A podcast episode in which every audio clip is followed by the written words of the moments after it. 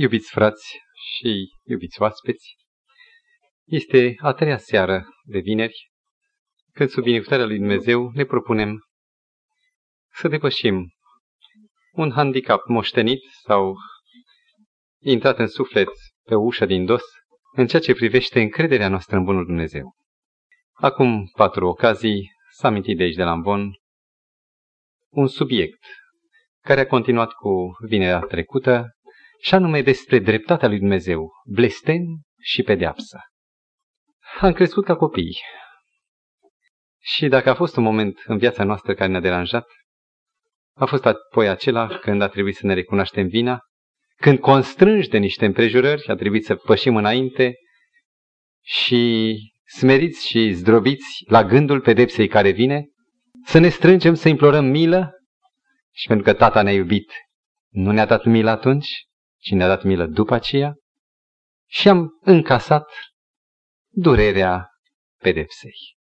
Și ne dăjduiam că vom fi odată mari, când nu iau puniției, nu iau pedepsei să nu mai vină pentru noi, când să fim destul de destoinici să cunoaștem legile, să cunoaștem împrejurările vieții, încât să fim scutiți de teama pedepsei și apoi de nuiaua sentinței. Ne deranjează când cineva vorbește despre noi sau în dreptul nostru, nu chiar despre noi, despre pedeapsă. Ne deranjează din mai multe motive. Ori de câte ori se amintește despre acest cuvânt de judecată sau cum e o formă arhaică des frecvent întâlnită în Biblie, și anume blestem, ni se strânge pielea și ni se pare că cineva ne amenință. Ori Dumnezeul Scripturii niciodată n-a folosit această metodă. Cu toate că Scriptura este plină de judecată, de pedeapsă sau avertizarea pedepselor și chiar de termenul blestem, care se întâlnește de la prima pagină până în Cartea Apocalipsei, ultimele capitole, unde spune blestemați cei care stau afară, blestem. Și fără îndoială, pe noi care căutăm un Dumnezeu care să răspundă idealului pe care sufletul nostru îl dorește încă de când eram copii, un Dumnezeu plin de iubire, care să ne înțeleagă și să depășească această inerentă conjunctură în care noi ne aflăm sau pe care noi o producem, respectiv păcatul și blestemul păcatului sau pedeapsa păcatului, când ne apropiem de Scriptură, suntem poticniți, mai ales în limbajul Vechiului Testament, un limbaj viguros, în armonie cu felul de a gândi și cu felul de a vorbi a vremii aceleia. Dorim să continuăm lanțul investigațiilor în legătură cu dreptatea lui Dumnezeu, mai ales legate de aceste două categorii, blestem și pedeapsă. Și înainte de a trage o primă punte cu ocazia trecută, de vinerea trecută, aș dori să deschidem o fereastră de lumină sau spre lumină, amintindu-ne de un mare adevăr, și anume că Vechiul Testament, acest document de adevăr total, cu amprenta modului de a gândi a timpului și a înțelegerii din vremea aceea, poate fi cu adevărat bine înțeles, nu prin sforțele unui om, nu stă în puterea unui om să înțeleagă cuvântul lui Dumnezeu, decât în puterea Duhului lui Dumnezeu care a inspirat pe acei oameni și care, prin intermediul unor locuțiuni, unor feluri de a vorbi, să transmită de fapt sufletului nostru mesajul pe care Dumnezeu a intenționat și intenționează să ne-l dea nouă. Cum poate fi înțeles cel mai bine Vechiul Testament? Aceasta era ideea încă deschisă. Lăudați să fie Dumnezeu că există încă aproape o treime sau un sfert din Biblie numit Noul Testament, unde în mod deschis facem cunoștință cu Fiul lui Dumnezeu, cu Mântuitorul nostru Isus Hristos, cel care a fost spironit pe lemn, cel care demonstrează într-un mod care reduce la tăcere orice fel de îndoială sau glas de murmur, și anume demonstrează iubirea lui Dumnezeu care e dreptate și dreptatea lui Dumnezeu care e iubire și care găsește soluție pentru cel nenorocit, pentru cel înșelat de diavolul. Mântuitorul nostru răstignit este replica pe care cerul o dă fiecăreia din îndoielile sau nedumeririle noastre atunci când ni se pare că Dumnezeu în Vechiul Testament este prea aspru. Priviți la cruce. lumina se revarsă din jertfa Mântuitorului asupra fiecărui pasaj obscur. Ni se pare că e obscur. Pentru prima noastră vedere sau pentru modul destul de superficial de a gândi, ni se pare obscur. Și aș dori ca să desprindem încă un al doilea element care ne liniștește. E drept că poate ne ia puțin mai mult timp, deși suntem doar în introducere. Un fragment din Evanghelia Sfântă după Marcu, capitolul 11, de la versetul 12, unde fragmentul este introdus de un subtitlu numit Smochinul blestemat. Să citim câteva fragmente. Vă rog, nu uitați, nu ne aflăm în perimetrul Vechiului Testament cu bănuitul sau presupusul Dumnezeu aspru și rău și necruțător, ci ne aflăm în dispensațiunea nou testamentară și experiența este produsă de cuvântul Domnului Isus Hristos, acela care a spus, Tată, iartă-i, și nu știu ce fac. Citesc. A doua zi, după ce au ieșit din Betania, Isus a flămânzit. A zărit de departe un smochin care avea frunze și a venit să vadă, poate va găsi ceva în el. S-a apropiat de smochin, dar n-a găsit decât frunze. Căci nu era încă vremea smochinelor. Atunci a luat cuvântul și a zis smochinului, în veac să nu mai mănânce nimeni rod din tine. Și ucenicii au auzit aceste vorbe. Versetul 20. Dimineața, când treceau pe lângă smochin, deci a doua zi dimineața, când treceau pe lângă smochin, ucenicii l-au văzut uscat din rădăcini. Petru și-a adus aminte de cele petrecute, a zis lui Isus, învățătorule, uite că smochinul pe care l-ai blestemat s-a uscat. Isus a luat cuvântul și le-a zis, aveți credință în Dumnezeu. Aplicația pe care o face Mântuitorul și care urmează în versetele de mai jos e referitoare la credință, la relația cu Dumnezeu. Nici de cum la faptul că El, Isus, Mântuitorul, blesteamă, blastămă un smochin și acesta se usucă în 24 de ore sau mai puțin. Mântuitorul folosește acest mod, blestem. El care este plin de dragoste. Și dacă suntem dispuși să îi oferim niște clauze, chiar dacă nu le pricepem acum, pentru că El e Mântuitorul care demonstrează dragoste, vom fi și mai pregătiți să înțelegem blestemul din Vechiul Testament atunci când vom înțelege de fapt în ce constă blestemul smochinului. Trebuie să fac deci paranteza. Evenimentele care se petrec cu smochinul sunt localizate în ultima săptămână a experienței Domnului Hristos pe pământ până la răstignire. Are loc înainte de întâlnirea cu acest smochin intrarea triumfală în Ierusalim, exact cu șase zile înainte de praznicul Paștelor. Acum, când se oprește pe dealul măslinilor, este raportat în Luca, Mântuitorul plânge pentru Ierusalim. Și spune, Ierusalime, Ierusalime, am vrut să te strâng, să strâng pe copiii tăi, cum strânge cloșca pui sub aripă, dar n-ai vrut. În Matei 21, care relatează paralela acestei relatări, exact aceleași fapte, Mântuitorul mai adaugă la sfârșitul capitolului, împărăția va fi luată de la voi și dată unui neam care va duce rodul la vremea cuventă. Istoria cu smochinul, pe care Mântuitorul însuși îl blesteamă, este o ilustrație trăită, o parabolă trăită. Cu toate că nu era vremea neamurilor, vremea smochinelor, vremea roadelor în smochin, unul singur vestește o vreme de coacere, are frunze mari și cuvântul inspirat din Hristosul Mina Lumii spune că aceasta reprezenta contrastul dintre vremea lui Israel, care trebuia să dea roade, cu toate că vremea smochinelor, vremea neamurilor, încă nu era. Dar Israel a primit adevărul de plin, era depozitarul forței care transformă oamenii și trebuia să facă din darurile primite o binecuvântare pentru alții. Însuși cerul vine la Israel și cere rodul. Și Israel are frunze, demonstrează viață, demonstrează dezvoltare, dar n-are rod. Și cei care cunosc caracteristica smochinului știu că rodul întotdeauna apare, fructul, la fiecare rămurică de frunză apare și un fruct care se coace înainte sau pornește, izbucnește înainte ca frunzele să devină mari. Împotriva legii primirii luminii și a trăirii luminii, Israel se lasă îndârjit în cerbicia lui, din nefericire, cunoștința lui nu-i folosește la nimic și Mântuitorul, de fapt, folosește această parabolă vie, ilustrată, trăită, ca să arate cum singur își trag aceea, numiți atunci Israel, vai de cei care astăzi s-ar putea să poarte acest nume, blestemul. Mântuitorul a blestemat smochinul și aparent el este cel care a lovit cu neființă lemnul viu.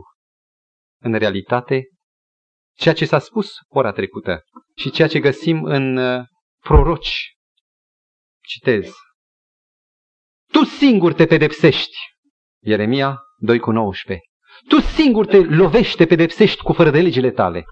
Sau Isaia 3 cu 11, cel rău va culege roada răutății lui. Fiecare secere doar ca o urmare blestemul atunci când stăruiește în păcat. Ceea ce putem conchide, înainte de a intra în subiectul serii de astăzi, că avem de făcut niște modificări serioase cu privire la concepția noastră despre dreptatea lui Dumnezeu, despre pedeapsă sau despre blestem. Și putem să ne reamintim de data trecută că pedeapsă, ceea ce numim noi adesea pedeapsă, nu e nici măcar pedeapsă, ci este doar o urmare a păcatului.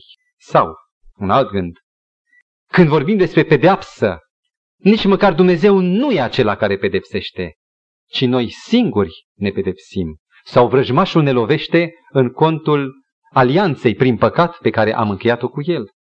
Și atunci când brațul lui Dumnezeu se mișcă spre a pedepsi cum un tată își pedepsește copilul, nu răzbunător ca să achite o cantitate de fără de lege, să primească compensarea prin durere, nu, ci doar corectiv pentru om sau pentru ceilalți care văd și iau aminte, totdeauna Dumnezeu atunci când își mișcă brațul o face pentru salvare, pentru vindecarea omului. Iar dacă noi ne îngrozim în fața pedepsei, este pentru că nu că n-ar fi dreaptă, ci pentru că ne doare și este foarte omenesc, sau pentru că adeseori am suferit pedepse nedrepte din partea unui părinte care, după mintea lui omenească, a administrat-o, sau din partea unui semen. Chiar și atunci, un ultim text al introducerii, când brațul Domnului se mișcă și procedează cum a procedat la potop sau în alte situații, Dumnezeu o face întotdeauna cu strângere din inimă și cu durere. Și numai atunci când este cu neputință să folosească Mântuitorul o altă cale. Și atunci lucrarea aceasta îi apare, cum spune în Isaia 28 cu 21, o lucrare străină de el, o lucrare ciudată. Am dori, stimați frați, să deschidem Cartea Genezei și să citim un fragment. Am rugat pe Duhul lui Dumnezeu să ne conducă și avem nevoie de el. Un fragment poate greoi, s-au întâmpinat cu multă teamă, cu mult simțământ de nesiguranță cu privire la Dumnezeu atunci când tratează doi oameni. Este vorba de Cain și Abel. Dacă vorbim despre ei, o facem nu pentru a analiza doar resorturile care îi mână pe fiecare să procedeze așa și nu altfel. Ne interesează să înțelegem, să-L cunoaștem pe Dumnezeu, pe Dumnezeul dragostei.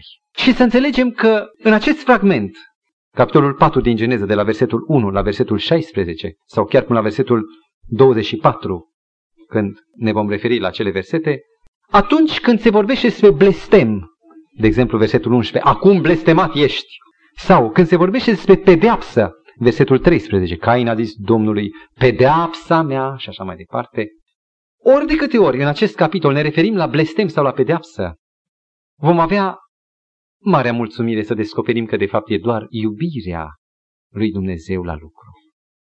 Cain și Abel.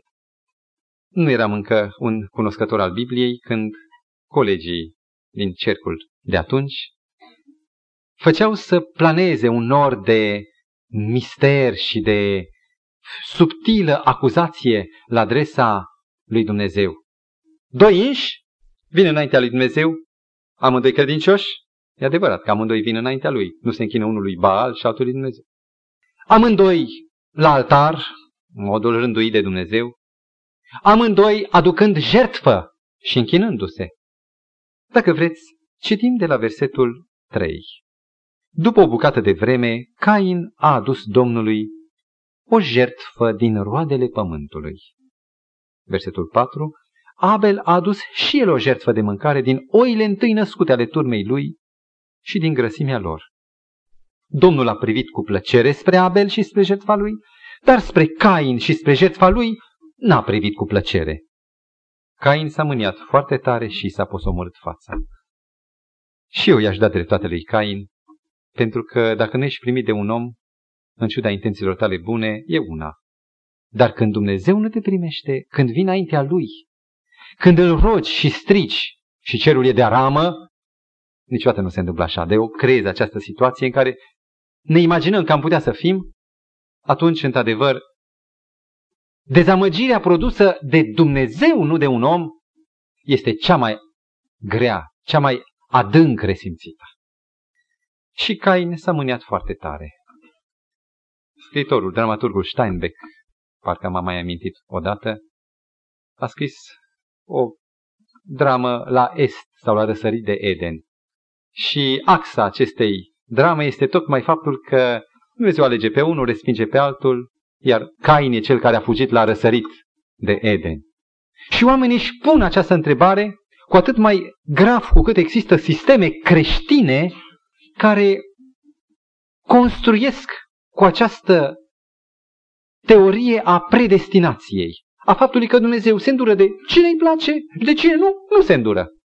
Și atribuie sau dă mântuirea sa după opinia lui, necontând nici faptele, nici atitudinea, Dumnezeu s-ar îndura de cine îi place.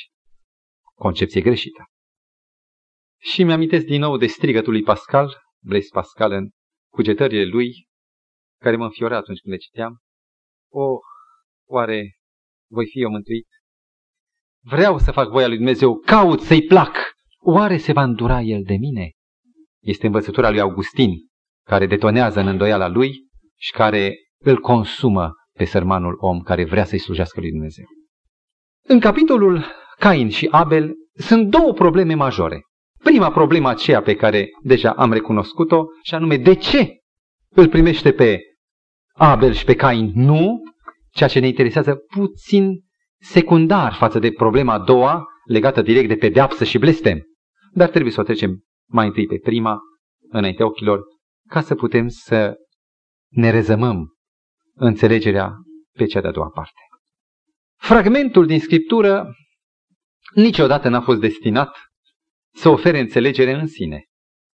Acel care face teologie sau dogmă, doctrină, pe baza unui verset sau a unor versete și nu pe baza ansamblului, acela în numele lui Dumnezeu duce la rătăcire și invocă degeaba numele lui Dumnezeu. Nimic nu poate fi înțeles, nici bunătatea lui Dumnezeu, nici pedeapsa lui Dumnezeu, decât în lumina planului de mântuire.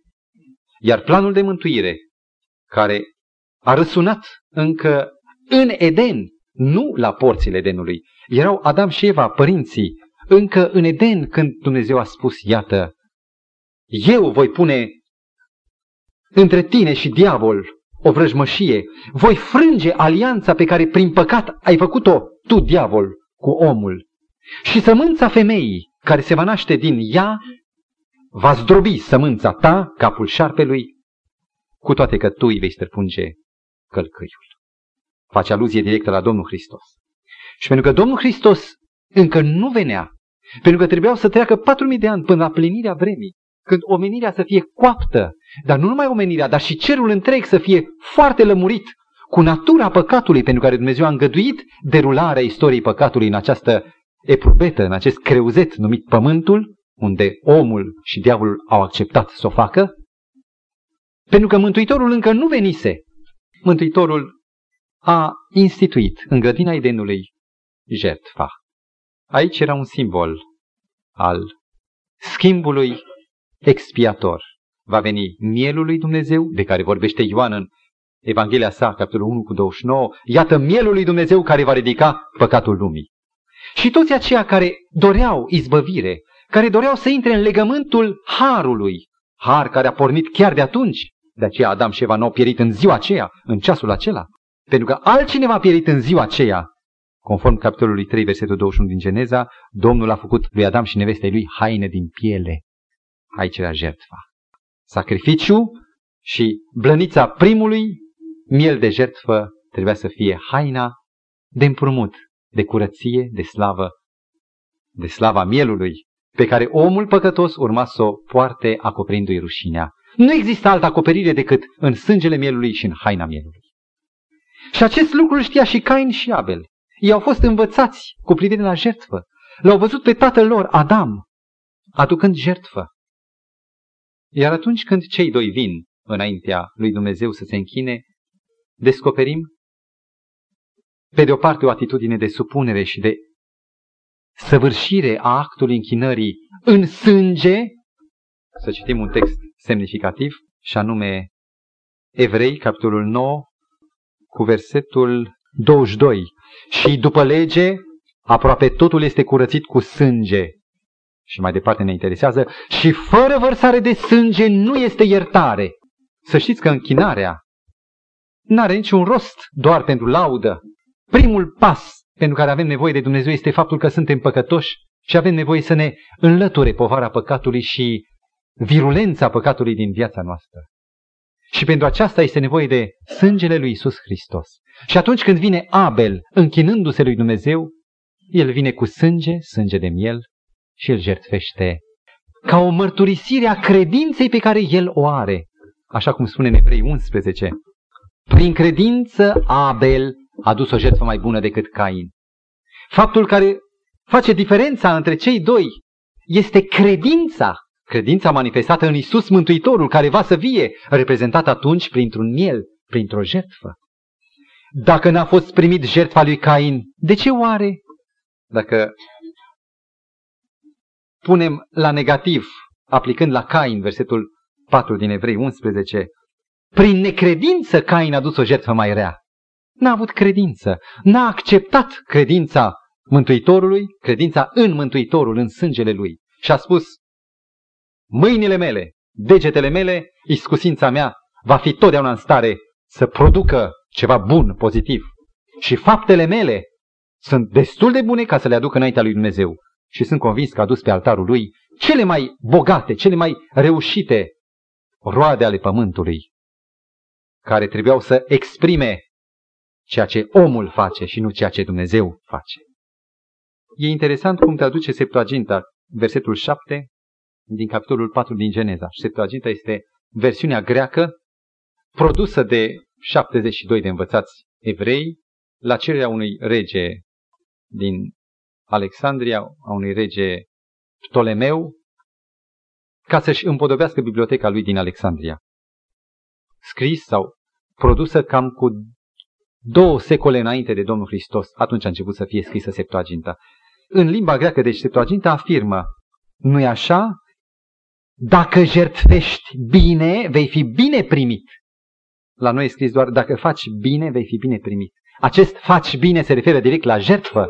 Dacă produci o jertfă corespunzătoare cu rânduiala, vei fi bine primit. Începe să se ridice ceața deasupra înțelegerii mele. Și înțeleg că Dumnezeu, în lumina planului de mântuire, a oferit o singură cale de primire a omului și aceasta este doar rănile Mântuitorului, sângele Mântuitorului. Altă cale a îndreptățirii prin fapte, a automântuirii, a autosalvării omului este doar produsul para-evangheliei sau evangheliei celui rău, a diavolului, care încearcă să sugereze omului că poate prin el însuși să ajungă bun și mântuit. Un comentator vorbea despre Cain. Se dăduse o făgăduință, sămânța ta, sămânța femeii. Atunci când Eva îl primește născându-l pe Cain, ea zice în versetul întâi, am căpătat om pe Domnul, spune o versiune mai apropiată de original.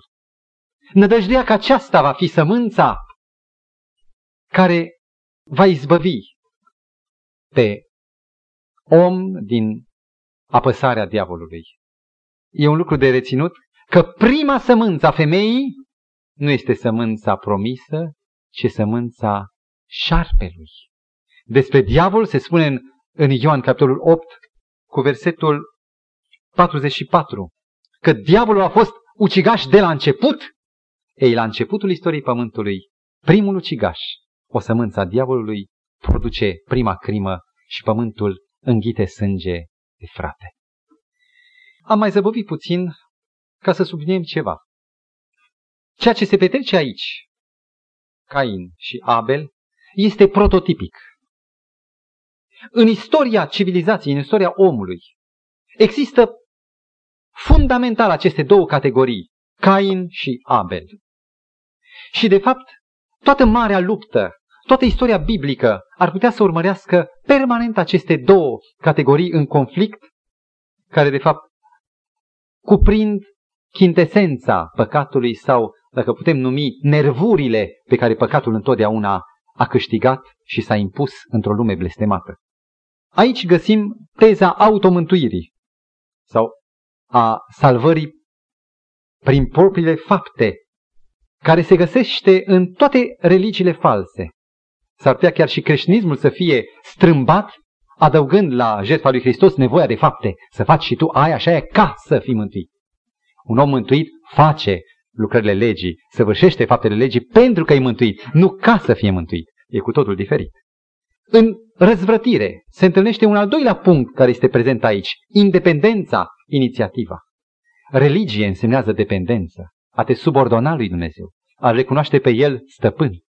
Iar independența lui Cain de a duce jertfă după mintea lui, de a proceda cum vrea el, nu cum zice Dumnezeu, este marca răzvrătirii, chiar dacă nu are o înfățișare hidoasă.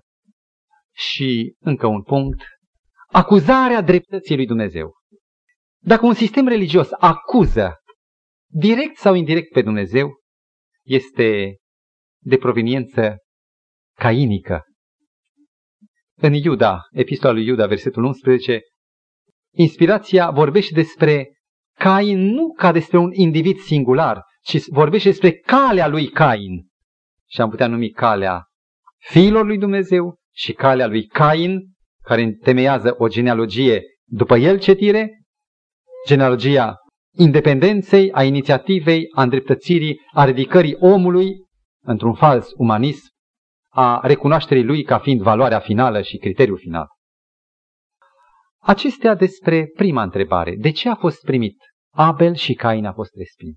Răspunsul, în lumina planului de mântuire, este simplu. Unul se apropie de Dumnezeu în numele lui Isus și al sângelui său, aducând simbolul miel, simbolicul miel, iar celălalt rămâne în propriile lui fapte, chiar dacă dorește sfințenia și binele, dar nu după modul prescris de Dumnezeu. Hristos, credința sau necredința. Și acum, al doilea capitol. Dacă citim de la versetul 9 la subtitlul Pedeapsa lui Cain din capitolul 4 din Geneza. Domnul a zis lui Cain, unde este fratele tău Abel? E sugestiv felul în care se apropie Dumnezeu de păcătos. Și prima dată, unde ești, Adame? Și aici, unde este fratele tău, Abel? Oare nu știe Dumnezeu de-l întreabă pe Cain? Și atunci de ce îl întreabă dacă știe? Iubirea lui atât de mare, încât încearcă să-l antreneze pe păcătos într-o mărturisire a ceea ce înseamnă recunoașterea vinovăției, primul pas pentru ca să se poată revărsa harul iertător. Și Abel răspunde, nu știu. Și apoi cumva, disculpându-se și inculpându-l pe Dumnezeu, sunt eu păzitorul fratelui meu? Și glasul lui Dumnezeu a zis, ce ai făcut? Glasul sângelui fratelui tău strigă din pământ la mine. Versetul 11 este punctul fierbinte. Acum blestemat ești, tu, izgonit din ogorul acesta care și-a deschis gura ca să primească din mâna ta sângele fratelui tău. Când vei lucra pământul, să nu-ți mai dea bogăția lui, pribeag și fugar să fii pe pământ. În concordanță cu originalul și în concordanță cu o lege a gramaticii ebraice, în care conjunctivul să fii este identic ca formă cu viitorul simplu vei fi, aș vrea să citesc acest fragment din nou. Acum blestemat ești tu, izgonit din ogorul acesta care și-a zis, gura ca să primească din mâna ta sângele fratelui tău. Când vei, viitor, când vei lucra pământul, nu-ți va mai da bogăția lui.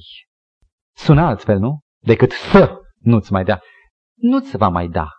Rețineți că traducerile vechi sau, de exemplu, versiunea franceză a lui Louis II chiar traduce chiar și poruncile cu tu nu vei, nu tu să nu. Este forma biblică originală. Iar cei care n-au cunoscut, poate, bunătatea lui Dumnezeu și au tradus în lumina judecăților, poate moștenite, istorice, au tradus conjunctiv să fi în loc de vei fi sau nu vei fi. Citesc, când vei lucra pământul, nu-ți va mai da bogăția lui. Pribeac și fugar vei fi pe pământ. Poate că vă ne liniștește blestemul. Amintiți-vă de acum patru vineri seara în urmă, când s-a vorbit pe larg despre blestem. Că niciodată Dumnezeu nu aruncă un, așa cum gândim noi, blestem, ca să lovească pe omul care a reușit să scape prin șmecheria păcatului de urmărirea lui. Oamenii poate că o fac în virtutea apărării principiilor de dreptate. Dumnezeu însă nu. Sistemul de cârmuirea lui Dumnezeu este atât de perfect în tot înțelepciunea lui, încât nu e nevoie să miște brațul său. Păcatul are în el valiza de distrugere. Și păcatul săvârșit aduce, produce blestemul. Și atunci când Dumnezeu vorbește, blestemat, nici măcar nu zice vei fi, zice blestemat ești. Este doar o simplă constatare, o recunoaștere a unei stări de fapt pe care nu Dumnezeu o hotărăște ca de acum încolo să se nască, ci Dumnezeu doar o recunoaște și o conștientizează omului. Așa ești. Este blestem în sensul omenesc, cum ne imaginăm noi în acest text? Este pur și simplu o recunoaștere a unei stări de fapt și o preanunțare a urmărilor, și anume, când vei lucra pământul, nu-ți va mai da bogăția lui. Pribeag și fugar vei fi pe pământ. Oare cum se explică această preanunțare a faptului că pământul nu-și va da bogăția. Nu este cumva intenționata închidere a binecuvântării lui Dumnezeu ca pământul să nu rodească? S-ar putea să fie. Dumnezeu este stăpân să facă oricum vrea El și e drept cum vrea El, nu vrea cum vrem noi. El vrea desăvârșit. Aici însă este altceva. Omul care se răzvrătește împotriva lui Dumnezeu și a guvernământului său acela va intra în conflict nu numai cu legea morală, în timp ce cu legea naturală va fi în bună pace. Cine se răzvrătește împotriva stăpânirii lui Dumnezeu, se răzvrătește împotriva întregului univers cu toate legile lui. Și ce face omul răzvrătit? În colaborarea sa cu pământul, nu-l tratează ca pe un prieten care rodește în virtutea bunătății și a vegherii lui Dumnezeu. Și nu așteaptă liniștit ca pământul să rodească, ci smulge roadele, sfârtecă pământul, îl găurește, îl străpunge în toate părțile, defrișează. El vrea să stăpânească pământul, nu să primească darurile pământului. Și oricine ca și Cain, pentru că despre el e vorba și despre calea lui Cain, care se apropie de natură, nu cu respect față de Creator, acela curând își va face pământul dușman și lui pământul nu-i va mai da. O statistică spune, mi-amintesc, că în fiecare an pustia înaintează, cu toate că populația crește într-un ritm amețitor, aproximativ cu 10% crește populația Pământului, în fiecare an pustia înaintează și înneacă pământ fertil cu un teritoriu cât e RFG-ul, Republica Federală Germană. În fiecare an, gândiți-vă ce însemnează pământul nu se va mai da. Este o profeție largă, o prezicerea ceea ce se va întâmpla, chiar fără intervenția directă a lui Dumnezeu. Iar fragmentul celălalt, pribeac și fugar vei fi pe pământ, se aplică atât lui Cain cât și căii lui Cain. Omul nu este liber. Poate să proclame libertate și dezlipire de Dumnezeu, dar omul este urmărit de faptele lui. Faptele lui îl urmează și cele bune, dacă le-a făcut, și cele rele. Omul are o conștiință care în primul rând ea este afectată de o săvârșire a unui păcat. S-ar putea păcatul să fie foarte ascuns și fără caracter social. Dar am văzut schizofrenici. Și medicul mi-a spus, sau părinții mi-au spus, a umblat cu un păcat ascuns și și-a recălcat, și-a călcat și iar și-a călcat peste conștiință până când s-a rupt această foarte fină țesătură a echilibrului psihic al omului. Omul încearcă să schimbe locul, fugar și pribeag pe acest pământ. Și de cele mai multe ori, ca o, aproape ca o regulă, Cain fuge nu pentru a fugi de cel ce nu poate fugi, nu pentru a uita locul unde sângele a curs pe pământ, ci fuge ca să scape de sine însuși, măcar că nu reușește niciodată. Cain a zis Domnului, versetul 13, Pedeapsa mea este prea mare ca să o pot suferi. E drept, Dumnezeu zice, blestemat ești. Nu blestemat să fii sau ca o anunțare, ca o decizie divină, ci doar ca o constatare. Singurul care vorbește despre pedeapsă este Cain. Atunci când Dumnezeu, vom vedea, nu răstește niciun fel de pedeapsă. Și încă o înfățișează, acuzator, ca fiind prea mare. Dacă citim atent versetele 13 și 14, vom extrage trei gânduri ale nemulțumirii cu privire la, în ghilimele, pedeapsa care Dumnezeu i-ar da lui Cain. Citesc din nou 13 și 14 din Geneza 4. Pedeapsa mea e prea mare ca să o pot suferi. Iată că tu mă izgonești azi, prima idee, de pe fața pământului. 2. Eu voi trebui să mă ascund de fața ta. Și 3. Și oricine mă, mă va găsi, mă va omorâ. Este uimitor cât de cristalin, cât de clar văzător acest Cain înfierbântat, nu din mintea lui a venit această declarație, descrie exact cele trei urmări majore ale păcatului, care de fapt constituie pedeapsa. Exact ce s-a petrecut în viața lui satana, a lui Lucifer, care devine îngerul întunericului. După ce diavolul a început să-și facă prozelitismul său printre îngeri și corupe o treime, primul lucru care este cert după isprăvirea acestei încercări de a cuceri o platformă în cer, este că își pierde habitația în Universul lui Dumnezeu, dreptul de a locui în Universul lui Dumnezeu. Cain zice, iată că tu mă izgonești azi de pe fața pământului. Exact același lucru pe care însuși diavolul îl experimentează în primul rând. Ce urmează în experiența diavolului? Ruptura de Dumnezeu. Și anume, voi trebui să mă ascund de fața ta.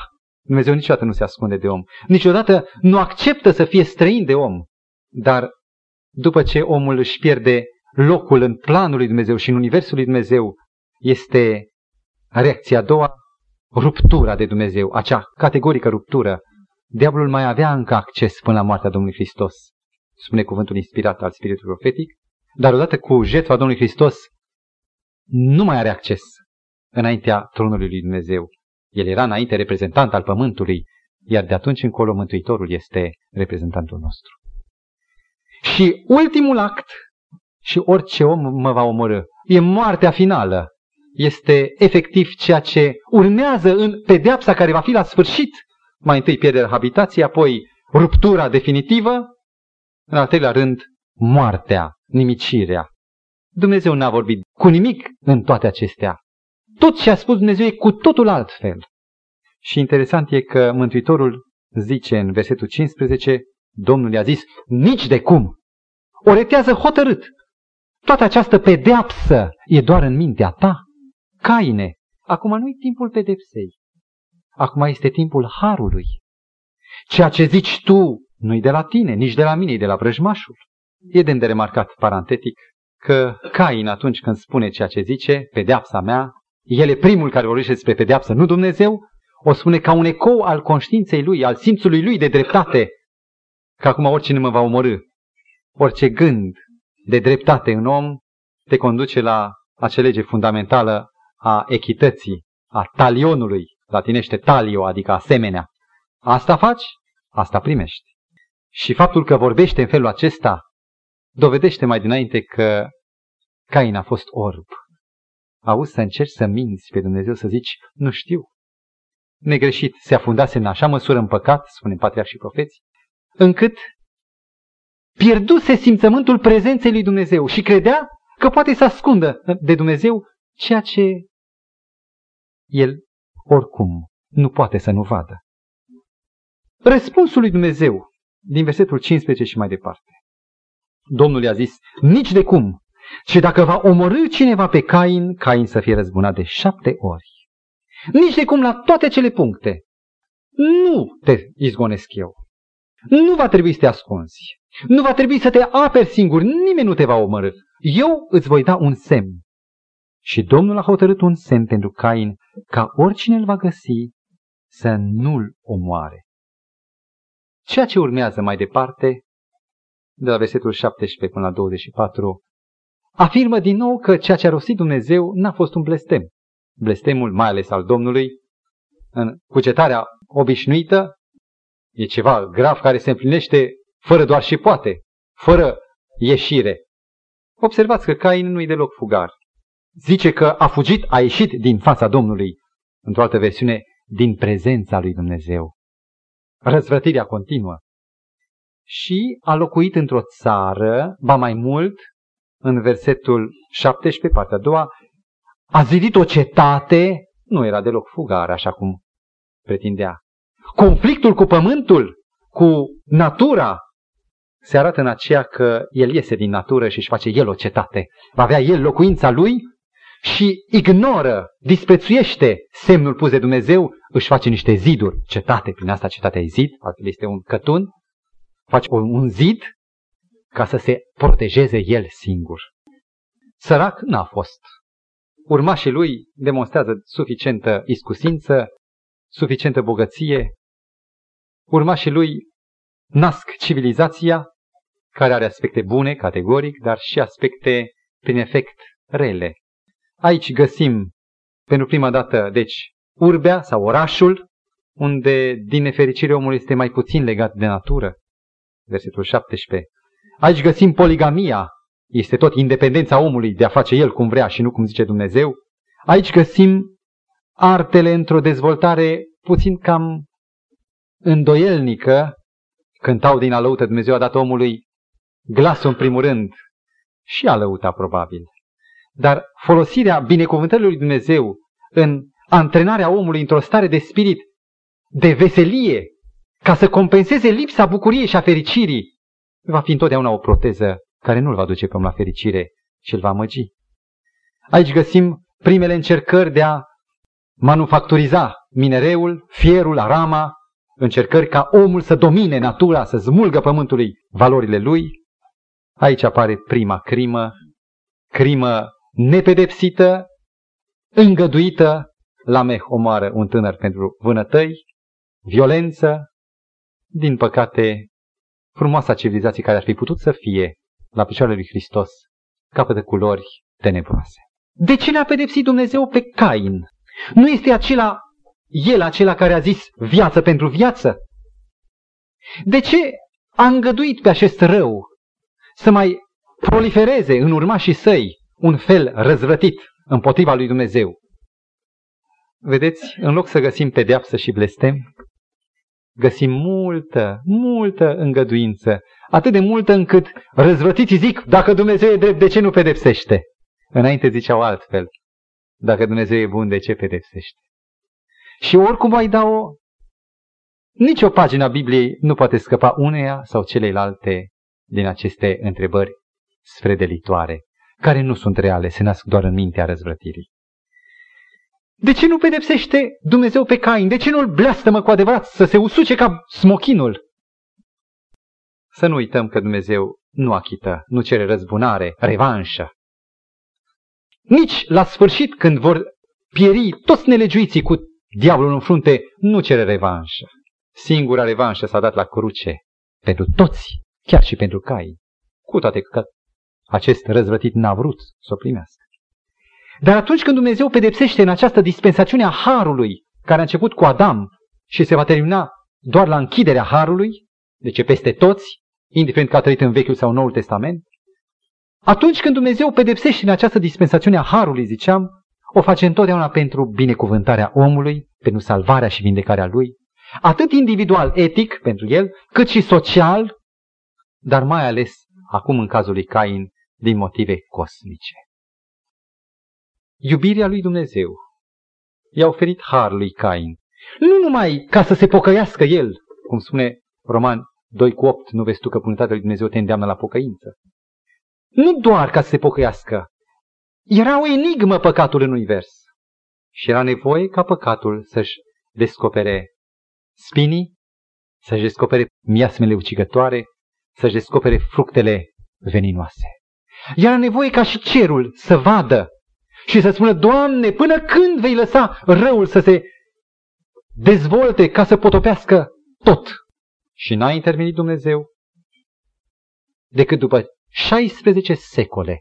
Și prima dată când intervine, cosmosul întreg, universul, declară în sfârșit, Doamne, înțelegând toți locuitorii cerului, că pedeapsa lui Dumnezeu sau nimicirea este un act de dreptate necesară, e o necesitate urgentă și apoi este și un act de mare îndurare.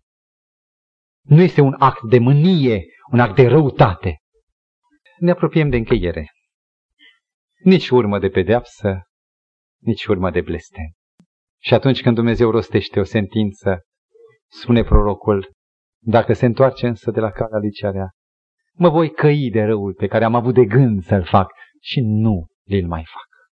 N-a mers Iona la Ninive, n-a fost pedepsit Iona, aruncat în mare, înghițit de un pește oceanic uriaș, doar ca să se pocăiască, doar ca să poată trăi și să facă lucrarea lui Dumnezeu. N-a fost Ninive cu tremurată de solia lui Iona, citiți cartea lui Iona. Numai ca să se pocăiască, nici vorbă că peste 40 de zile focul a nimicit. N-a nimicit, Dumnezeu s-a căit. Cu toate că Sodoma a fost nimicită, vom vedea ocaziile următoare. Nu vrea oare Dumnezeu prin această prevestire a păcatului și a urmărilor lui letale, distrugătoare, nu vrea oare ca omul să se întoarcă și să se pocăiască?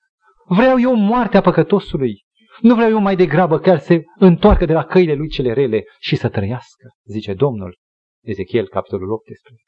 E nevoie, stimați frați și oaspeți, să ne apropiem de Scriptură în spiritul crucii, în lumina jertfei Domnului Hristos. Și să ajungem să-L cunoaștem într-atât de mult pe Dumnezeu în caracterul Lui, încât orice urmă de teamă de viitor sau de frică de Dumnezeu să lase loc unei încrederi nestrămutate unei încrederi atât de mari, încât chiar cele mai cutremurătoare și cumplite evenimente tragice pe care noi le-am suportat, să le recunoaștem prin credință că sunt doar niște acte ale iubirii lui Dumnezeu pentru care să-i sărutăm mâna care ne-a făcut-o. De aici este izvorul optimismului. De aici creștinul este liniștit. Indiferent că arde un rug, că putrezesc hainele și oasele în temniță, indiferent că își duce viața smerit sau un belșug. Aici este izvorul adevăratului optimism. Și pentru că nu de mult am auzit o întâmplare petrecută cu un secol în urmă, atunci când valul lucrării misionare a pornit pentru prima dată prin societățile misionare de început, un misionar a lăsat pentru noi, unul din cei din veacul trecut, o mărturie vie a încrederii lui, a cunoașterii și a încrederii în Dumnezeu. Într-un cerc de frați am auzit experiența legată de cântarea care și în limba română, în imnuri creștine există, O suflete al meu ce mult ai greșit. În original are alt titlu și este mișcător. Textul pe care scrie misionarul Spafford a fost armonizat și melodizat de un alt autor, compozitor cunoscut. Misionarul acesta se afla pe un pământ străin. De câțiva ani, Spatford era absent de acasă și aștepta o vizită a soției și a copiilor. Marea întotdeauna a fost periculoasă.